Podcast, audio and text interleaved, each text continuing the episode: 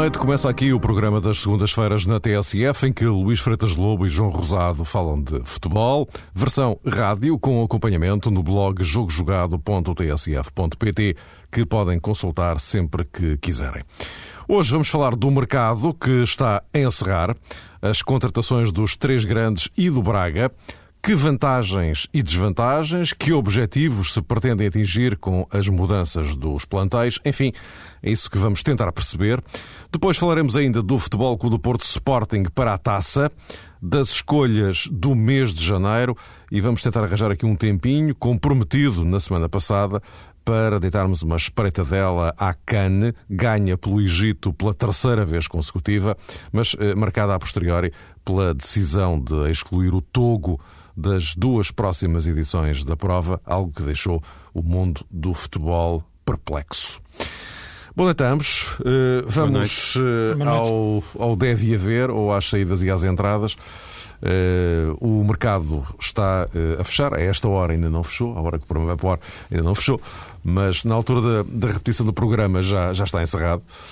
Uh, O facto é que temos algumas contratações por parte dos vários clubes, ainda que eh, as motivações, as razões que levaram a estas eh, aquisições e também algumas saídas eh, são distintas de, de caso para caso. Eh, eu começaria pelo eh, Futebol Clube do Porto, e isto por uma razão muito simples, é que eh, o, o caso mais recente marca justamente este último dia. Kleber uh, esteve uh, com, ou tinha um acordo de princípio com o Futebol Clube do Porto, isso depois acabou por uh, andar para trás e, portanto, Kleber não fica no Porto, regressa ao Cruzeiro, o que significa que Farias já não vai para o Cruzeiro, fica no Porto, uh, sendo que a única verdadeira contratação foi de uh, Rúben Micael, isto levando a linha de conta que uh, nas saídas Sapunaru, que tem, tal como o Hulk, ainda pendente uh, aquele caso do, do túnel, aquela suspensão que, enfim, nunca mais tem, nunca mais tem fim, nunca mais tem resolução. Já se espera isso há muito tempo, mas não acontece. Sapunaru regressa à Roménia até ao final da, da, da temporada.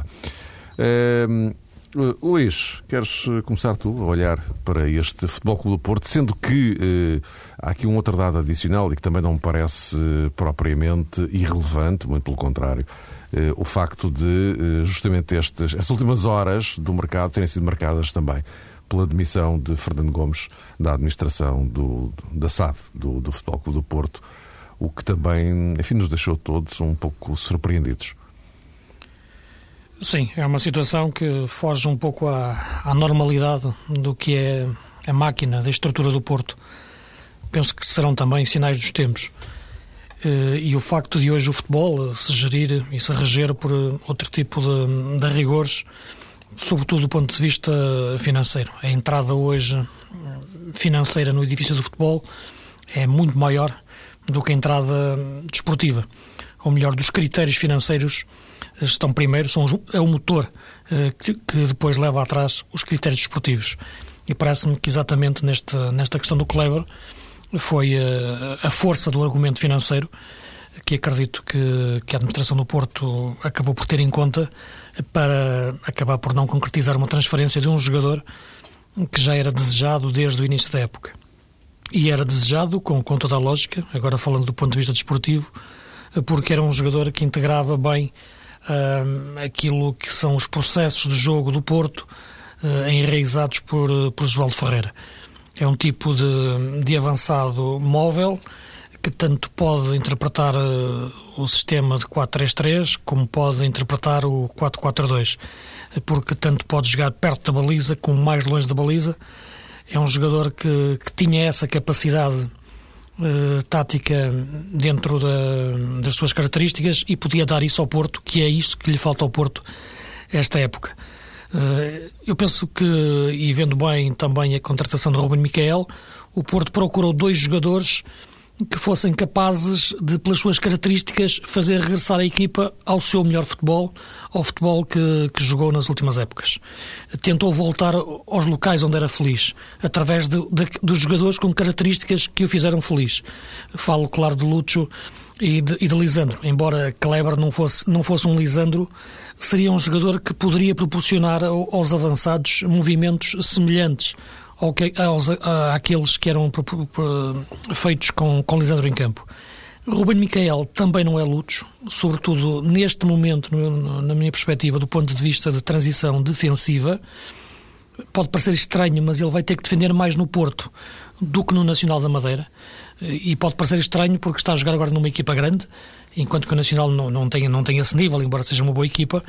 Mas o facto é que o sistema tático do Porto exige que os três médios sejam médios muito rotativos na, na questão de defesa-ataque, ataque-defesa. O jogo de, desta semana frente ao Nacional não terá sido o melhor exemplo, porque o Rúben jogou ao lado do, do Belucci e em condições normais ele irá jogar com, com, com, com, com o Romeireles ao lado. Não acredito na coexistência Belucci e Micael como forma originária, como forma inicial da equipa do Porto jogar. E, portanto, jogando o Rúben Micael, Raul Meireles, perdão, o Rúben vai ficar mais protegido dessa obrigação defensiva, libertar-se mais para atacar, que é onde ele me parece que, que é melhor, na construção e depois na, na fase final, de finalização, último passe e remate. Portanto, penso que Rúben Micael, sim, é a grande contratação do, do mercado em, em relação a todos os, os, os quatro, uh, os três, ia dizer os quatro grandes, mas os três grandes mais o Braga, que já é um grande e está provado neste campeonato. Mas uh, enquanto que o Porto reforçou o onze, uh, Braga e Benfica reforçaram o plantel, que são coisas diferentes. O outro reforço do onze também, e podemos voltar a isso mais tarde, foi o Sporting com, com o João Pereira. Mas reforços de onze mesmo, Rúben Micael e João Pereira. Todos os outros, no Benfica, no, no Sporting e no Braga, são reforços de, de plantel, que também é muito importante. Esta situação do Kleber, que o Luís já fez a referência, e em primeiro lugar o, o Mário, representa de facto qualquer coisa de estranho. Mais do que situar a questão num plano desportivo, penso que é realmente importante atender a tudo aquilo que se passa no Porto, fora do relevado, ou seja, alguma coisa está estranhamente a abanar naquela casa, porque não é normal, independentemente das razões. Há pouco o Luís fazia, de facto, esse comentário de índole mais financeira. Eventualmente o Futebol do Porto terá deparado com argumentos de última hora por parte do jogador ou do seu empresário, não eram muito convenientes. A S A D não, não terá, enfim, ficado muito agradada com essas exigências de última hora. Mas noutros anos, noutras oportunidades, noutros contextos, o Porto não tratava das coisas assim. Isto não acontecia no Porto, acontecia mais noutros clubes e às vezes jogadores eh, que estavam diretamente apontados para outros grandes do futebol português acabavam por ingressar, aí sim, no Futebol Clube do Porto. À última hora acontecia um, um, um processo eh, contrário. Com isto não estou a tentar dizer que o Kleber vai para o Benfica ou vai para, para o Sporting. Aliás, o mercado está prestes a fechar. Mas a admissão de Fernando Gomes, que era o responsável na S A D pela área financeira, este caso uh, do Kleber, uh, aquelas declarações uh, do Rúben Micael, que já com a camisola do Futebol Clube do Porto tornou a fazer, digamos que, uma acusação a responsáveis do Benfica, ainda a propósito do jogo Benfica-Nacional da Madeira. Tudo isto representa a exclusão do Bruno Alves, que não foi convocado para o jogo de amanhã frente ao Sporting. Dá realmente a ideia que alguma coisa não está a funcionar e, sobretudo, não está o Futebol Clube do Porto tão controlador dos seus acontecimentos internos como antigamente estava. Parece-me que isso é uma realidade indesmentível. E isso pode, inclusivamente, deixar no plano técnico algumas interrogações, porque amanhã o Porto tem um jogo muito importante. É evidente que a perspectiva contrária também se aplica. Para o Sporting é um desafio que conta muitíssimo, mas no caso, vamos imaginar isso, de uma eliminação do Futebol Clube do Porto na Taça de Portugal, se calhar as perguntas a propósito da ausência de um jogador como Bruno Alves vão soar com outra dimensão. Por isso, parece-me também importante reter que esta contratação, eh, aí sim, bem-sucedida, do, do Rúben Micael, pode provocar realmente efeitos positivos no plano desportivo. Eu gostaria muito, já o disse em várias oportunidades, que o Futebol Clube do Porto eh, pudesse coabitar Belucci e, e Rúben Micael, porque eu acho que seria um desperdício prescindir de um jogador como eh, Belucci. Mas, eventualmente, o, o treinador Jesualdo Ferreira, para mudar a equipa para um quatro quatro dois, pode também considerar que a meio da temporada, e isso também muitas vezes tem sido mencionado nas nossas conversas, será sempre um passo atrás para o Futebol Clube do Porto e nunca representaria uma evolução. É evidente também que, que neste contexto desportivo pesa a exclusão de Hulk, que para todos os efeitos não tem uh, jogado, na prática está de facto uh, suspenso, e por isso o Futebol Clube do Porto procurou a tal solução Kleber, eventualmente, para continuar a acreditar no tal quatro três três, e penso que as palavras de Luís também foram um bocadinho uh, nesse sentido. Uh, estou de acordo, uh, só para terminar o capítulo Futebol Clube do Porto, com aquilo que disse Jesualdo Ferreira no final do jogo frente ao Nacional. Dá realmente a ideia que Rúben Micael tem muitos anos uh, de casa, mas não é assim, o que só prova realmente que é um jogador uh, capaz de entrar inclusivamente nas, na, nas considerações e nas contas do selecionador português para o Mundial de Futebol. Avançando para o Benfica, uh, Éder Luís, Kardec, uh, Ayrton, entretanto saem Carrison, Schaffer, Urreta, enfim, eu estou a falar daqueles que iam jogando, enfim, não é? Um, estas contratações, João, fica um pouco a ideia que uh, são talvez mais uh, com um objetivo de médio prazo, não propriamente do, o curto prazo, não, não é? Fica a ideia de que não seriam necessidades, digamos, imediatas do, do, do Benfica. Sem dúvida, Mário, tem também essa perspectiva. Acho que Jorge Jesus, de alguma maneira, também consegue assim sossegar os adeptos do Benfica, porque nas últimas uh, horas, ou nos últimos dias, uh, melhor dizendo, tem soado notícias a propósito dessa possível transferência de Jorge Jesus para um campeonato com outra dimensão, concretamente para a Inglaterra. Ou seja, dá toda a ideia que esta carreira, até ao momento muito boa do Benfica, também pode projetar o treinador para outros voos, e é legítimo que isso aconteça, ainda por cima, sendo representado por quem é Jorge Jesus, provavelmente tem eh, nos seus planos uma mudança de trajetória, mas se calhar a, a médio prazo, sublinho. No final da época, isso à partida não é assim muito equacionável, porque é muito natural, independentemente do, do, do lugar em que termina o Benfica, é muito natural que Jorge Jesus eh, queira dar corpo a, a uma segunda etapa enquanto treinador eh, do Benfica. E nessa perspectiva, acho que ele eh, está realmente a preparar eh, o futuro com jovens jogadores, Uh, jovens jogadores uh, brasileiros, uns mais novos do que outros, uh, Ayrton e Kardec, por exemplo, mas uh, sabendo uh, perfeitamente Jesus, enquanto treinador muito uh, experiente, que também o enquadramento destes jovens futebolistas precisa de ser feito em contexto real, isto é, não vale a pena por, por vezes contratar um jogador e deixá-lo, um, enfim, um, a praticar, um, a dar continuidade à sua carreira na América do Sul. É mais prudente e mais lógico realmente trazê-lo logo para um, o continente europeu, e, e sabendo perfeitamente que a idade até pode jogar contra jogadores sem experiência ao nível da Europa, Jorge Jesus contratou jogadores que em dois mil e dez, dois mil e onze podem realmente oferecer outras soluções uh, ao Benfica. Evidentemente, Mário, nesta questão também se deve colocar aqui uma, uma janela de, de mercado para tentar perceber até que ponto é que o Benfica de final da temporada será um clube, eu diria, muito ou pouco vendedor, porque tem realmente grandes figuras, há um campeonato do mundo.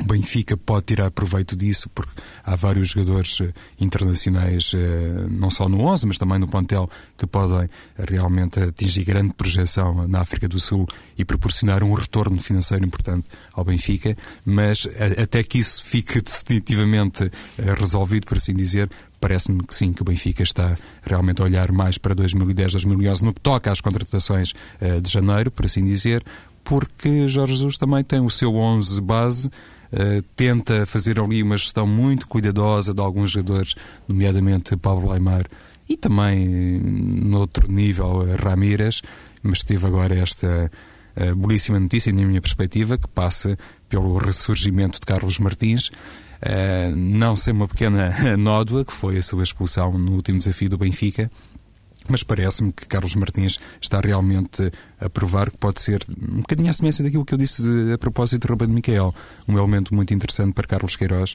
E também, enfim, não gostaria de me repetir muito sobre isto, mas há muito tempo que acho que Carlos Martins tem condições para ser, se não o melhor médio português, um dos melhores, e esta eh, emergência no onze inicial do Benfica acho que dá, dá realmente a Jesus, aí sim, um grande reforço para o meio campo, considerando inclusivamente a tal questão física em torno de Pablo Aimar. Luís, sim, é, é, é uma espécie de dois em um, não é? De...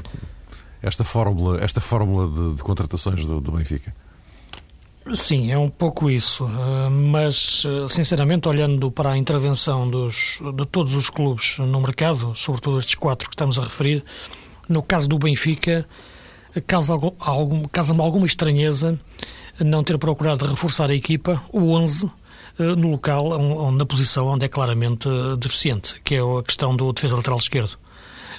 Schaffer foi um erro de casting, foi uma contratação uma contratação demasiado apressada depois do Porto ter conseguido contratar Álvaro Pereira, que estava próximo do Benfica.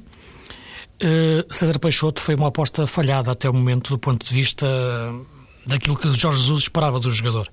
Uh, não é que o jogador cometa grandes erros quando joga, não é o caso, mas não assegura aquele nível, aquela intensidade, aquela categoria competitiva que se exigia para, para este Benfica e se olharmos até para todos os outros jogadores uh, que estão no onze.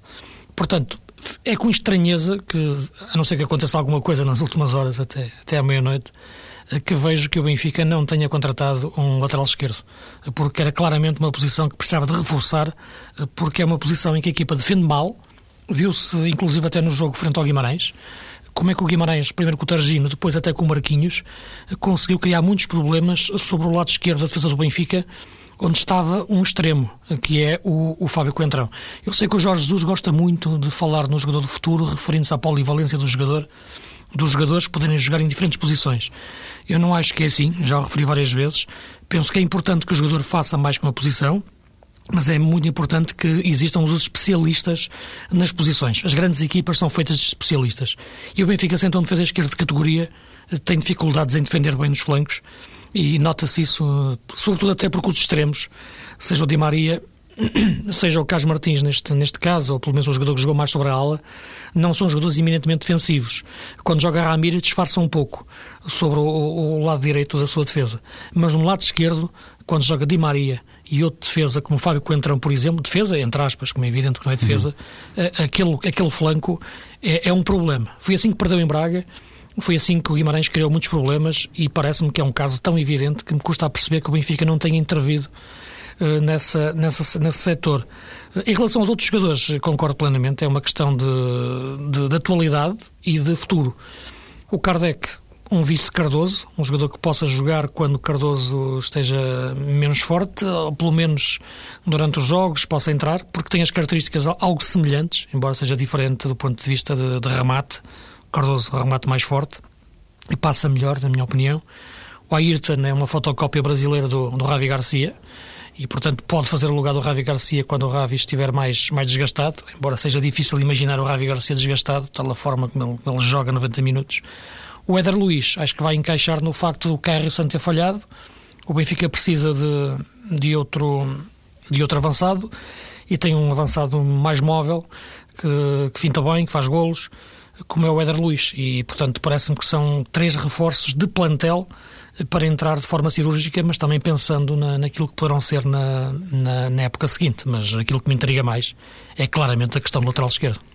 Quem sabe, Luís, se isso não está também relacionado com aquilo que frisaste a propósito do Futebol Clube do Porto, é que o Benfica, olhando inclusive para o caso Schaffer, não se pode arriscar agora a contratar um, um lateral que não seja suficientemente bom, acima de todas as suspeitas, e provavelmente em termos de mercado isso também eh, orienta sempre os clubes para preços às vezes astronómicos, mesmo considerando que é o Benfica e, e que o Benfica já está forte a gastar dinheiro a jogador. Sim, é provável que seja que, que, que esta questão tenha sido ponderada e acredito que o Benfica tem de certeza absoluta no seu departamento de prospecção e no, e no, e no seu treinador, que tem muitos jogos internacionais, têm nomes para este lugar. Uh, se não avançaram depois para a contratação, acredito que tenha a ver também um pouco com a questão financeira, com a questão de, de gestão de, de toda esta política financeira desportiva, que não tenha levado à contratação de um jogador deste tipo para esta, nesta altura. Mas mesmo assim, uh, acho estranho, porque achava muito mais prioritário a contratação de um defesa esquerdo do que estes três jogadores, o Kardec, o Ayrton e o Éder Luís. Achava muito mais importante o Benfica, se, quer, se é um Benfica para ser campeão, que é, como é evidente, se é o Benfica para ir longe na Taça UEFA e ainda na Taça da Liga, mas sobretudo o campeonato, que é importante, não ter reforçado a defesa esquerda causa-me uma certa, uma certa estranheza, mas enfim, são opções. se uh, reforçou uh, foi, de forma evidente, foi o Sporting, se calhar. Enfim, era o, também o que precisava mais de todos eles. Pedro Mendes, João Pereira, Pongol, Mescher, uh, saíram Angulo, Caicedo, André Marques...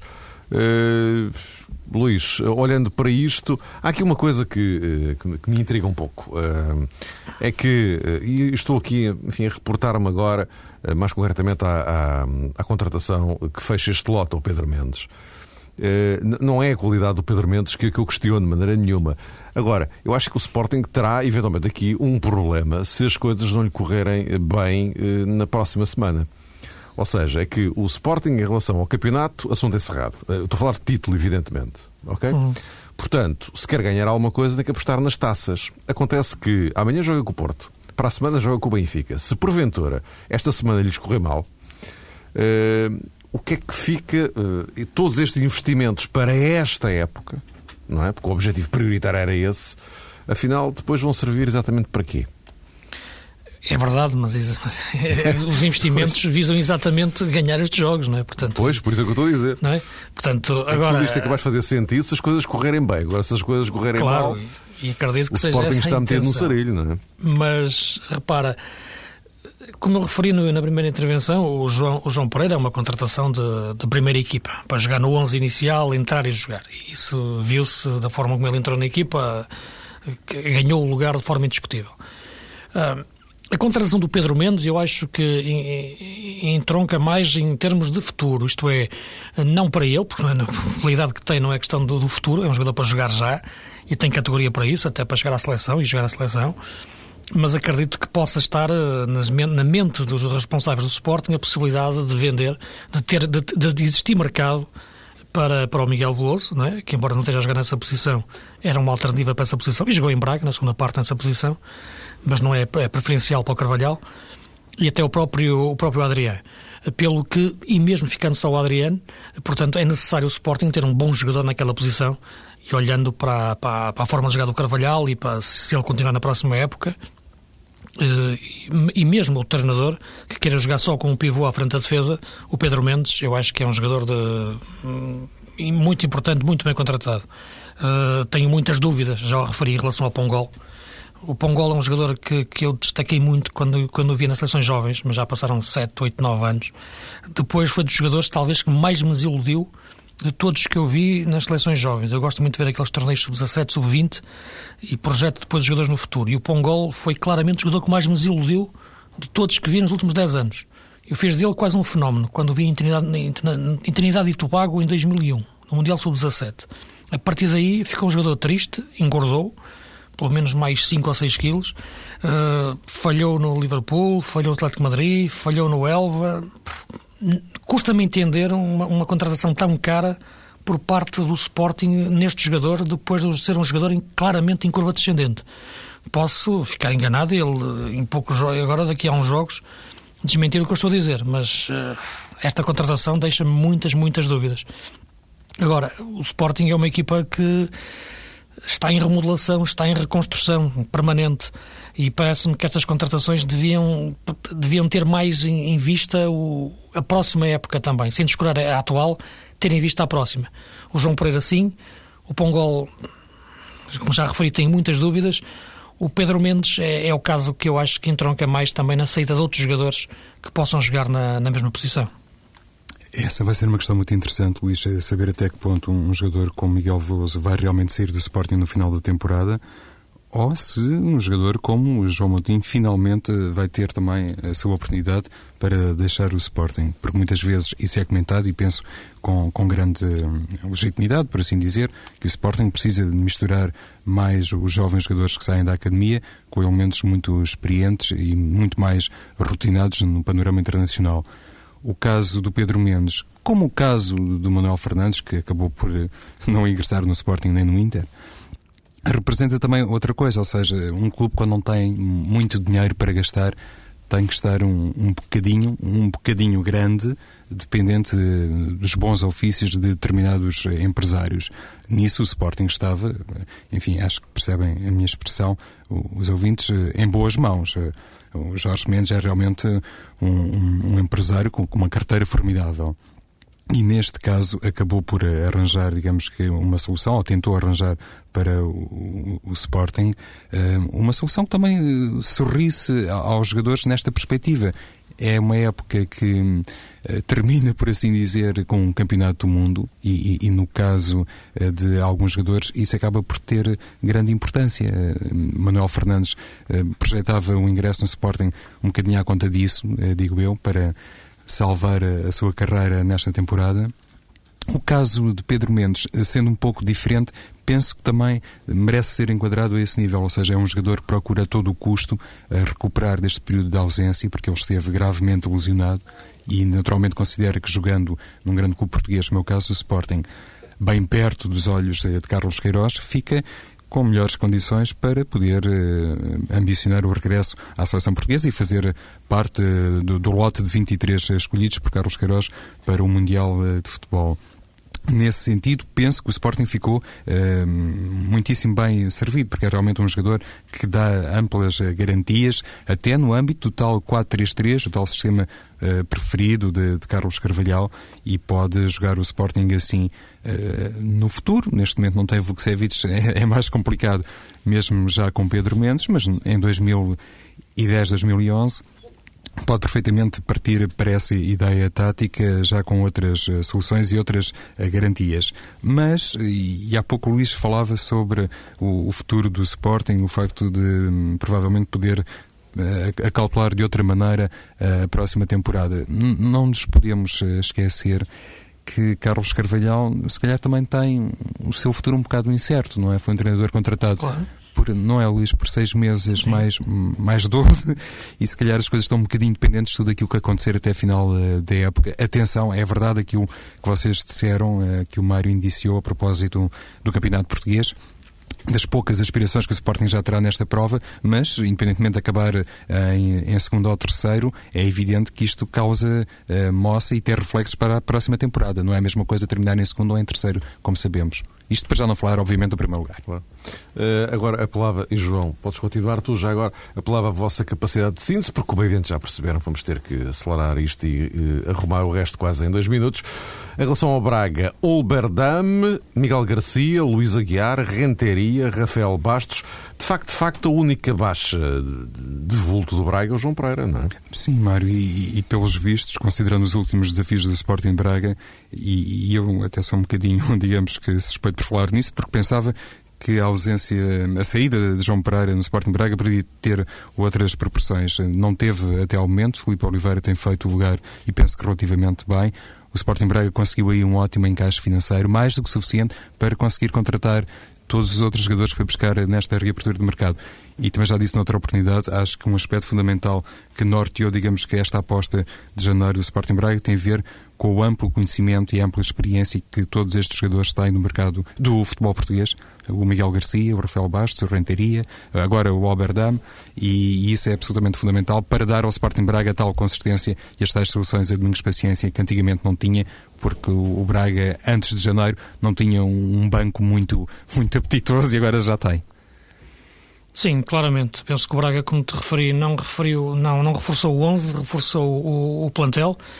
A saída do, do João Pereira, a entrada do Miguel Garcia, não é a mesma coisa. Vamos ver como é que o Braga reage agora com, nos jogos seguintes.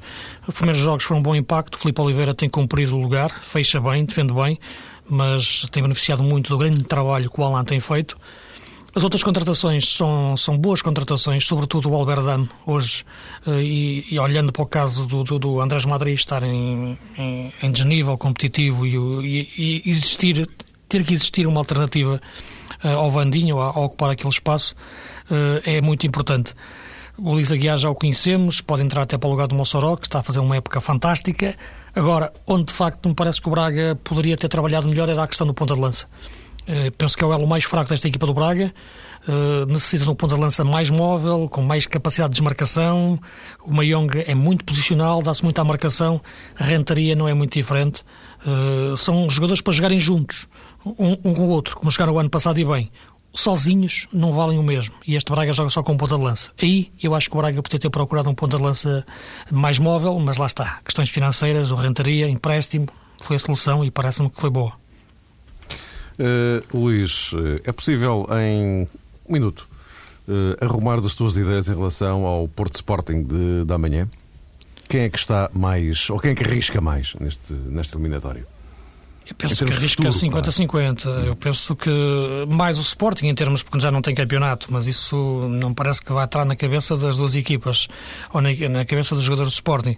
Uh, mas é um jogo interessante para seguir. Uh, sobretudo a questão do Bruno Alves é uma questão para ver como é que a defesa do Porto vai, vai reagir, perceber se o Porto vai ou não, como estávamos, estávamos a conversar com o João, a questão de Belucci e Micael ao mesmo tempo, mas é um primeiro teste de Rúben Micael. Na questão do Sporting, o Sporting tem um problema de afirmação também no meio campo, o Ismailov e Vucevic, jogadores embaixo do, do, do, daquilo que podem, que podem render, uh, e então em, em janeiro é uma forma incrível como eles, como, eles, como eles baixam de rendimento, e não é por acaso. Esta altura do mercado faz da cabeça dos jogadores uma coisa complicada, e quem não tem cabeça forte ainda mais se reflete, e neste caso estes jogadores é evidente, e, e vendo a influência que eles têm na equipa do Sporting, tanta, uh, é difícil depois a equipa resistir, e viu-se até como o Ismailov jogou em Braga. Vamos lá ver então com como vai jogar o Sporting, se vai apostar em Carlos Saleiro para fazer a dupla com o Edson no eixo atacante. É um jogo com características diferentes no Dragão. Francamente, estou com a suspeita que Carvalhal vai utilizar um, um modelo diferente, para assim dizer, um sistema diferente, melhor dizendo. Dizia o Luís, e muitíssimo bem, que é um grande teste para Rúben Micael, e eu atrevo-me até a considerar que, do outro lado, é também um grande teste para João Pereira neste sentido, porque a equipa do Futebol Clube do Porto está muito saudável do lado esquerdo, e João Pereira representa muito em termos de contra-ataque do Sporting com as suas iniciativas pelo lado direito, mas amanhã vai ter que ter cautelas defensivas prioritárias. Posto isto, João, queres avançar já com a tua equipazinha do mês? Sim, então, então vamos lá. Na, na baliza, o guarda-redes do Sporting Braga é Eduardo. Há pouco falávamos das opções de mercado do Sporting Braga, coisa também importante e que foi feita em devido tempo, foi a renovação de Eduardo. Acho que com isso deu outra tranquilidade ao guarda-redes. Na lateral direita, desta vez, tenho João Pereira, que saiu do lado esquerdo para jogar no lado direito. Centrais, Moisés e Luizão. Faço aqui uma modificação. Acho que o Luizão tem, tem jogado bem ao serviço do Benfica nos últimos jogos, tem dado um pouco esquecido aqui das nossas contas, em particular das minhas, e merece então agora estar nesta equipa do mês. Na lateral esquerda, o jovem lateral do, do Rio Ave, Silvio. No meio campo, na posição seis, Rávio Garcia, aqui conserva o lugar. Depois, como um interior direito, Rúben Micael, como interior esquerdo, Mossoró. É aqui uma espécie de, de, de arranjo tático para poder encaixar depois uhum. Saviola atrás dos dois pontas de lança, Falcão e Varela. Desta feita não fico aqui refém dos números e vou excluir Cardoso, porque me parece que Falcão e Varela estão melhores. Luís. Sim, muito rapidamente, punha na, na baliza o guarda-redes da Naval, o P Z, que eu acho que tem feito um grande campeonato e tem feito grandes exibições. Uh, na defesa, uh, o João Pereira, Braga e Sporting. Uh, centrais, o Moisés, que eu acho que é o melhor jogador do Braga, uma âncora da equipa, e o David Luís. Na esquerda, o Evaldo, o melhor lateral, o melhor lateral esquerdo português, da atualidade. Depois, no meio campo, o, com na posição seis, o André Santos, do Leiria, que esteve quase aí para o Sporting. É um excelente pivô, joga muito, muito bem. Depois, dois médios, num, num tal triângulo, são os mesmos que o João referiu, o Rúben Micael e o Mossoró, que está a fazer um grande campeonato no Braga, muito melhor do que eu imaginava ser possível num jogador que o ano passado, por simplesmente, não defendia. E na frente, uh, o Alain e o Varela, uh, nos flancos, e como ponta de lança, uh, não é bem o lugar onde ele tem jogado, mas ele joga bem em qualquer sítio, naqueles últimos trinta metros, o Saviola. Meus caros, estamos uh, em cima do nosso tempo. Uh, eu penso que estamos todos de acordo que aquela decisão de excluir o Togo das próximas duas edições uh, da CAN não tem pés nem cabeça. E uh, a FIFA deveria tomar uma intervenção sobre isso. Claro. Pois, estamos todos à espera que o senhor Blatter tenha um, um rasgo, coisa rara uh, nele. Voltaremos, voltaremos para a semana para mais um Jogo Jogado. Até para a semana.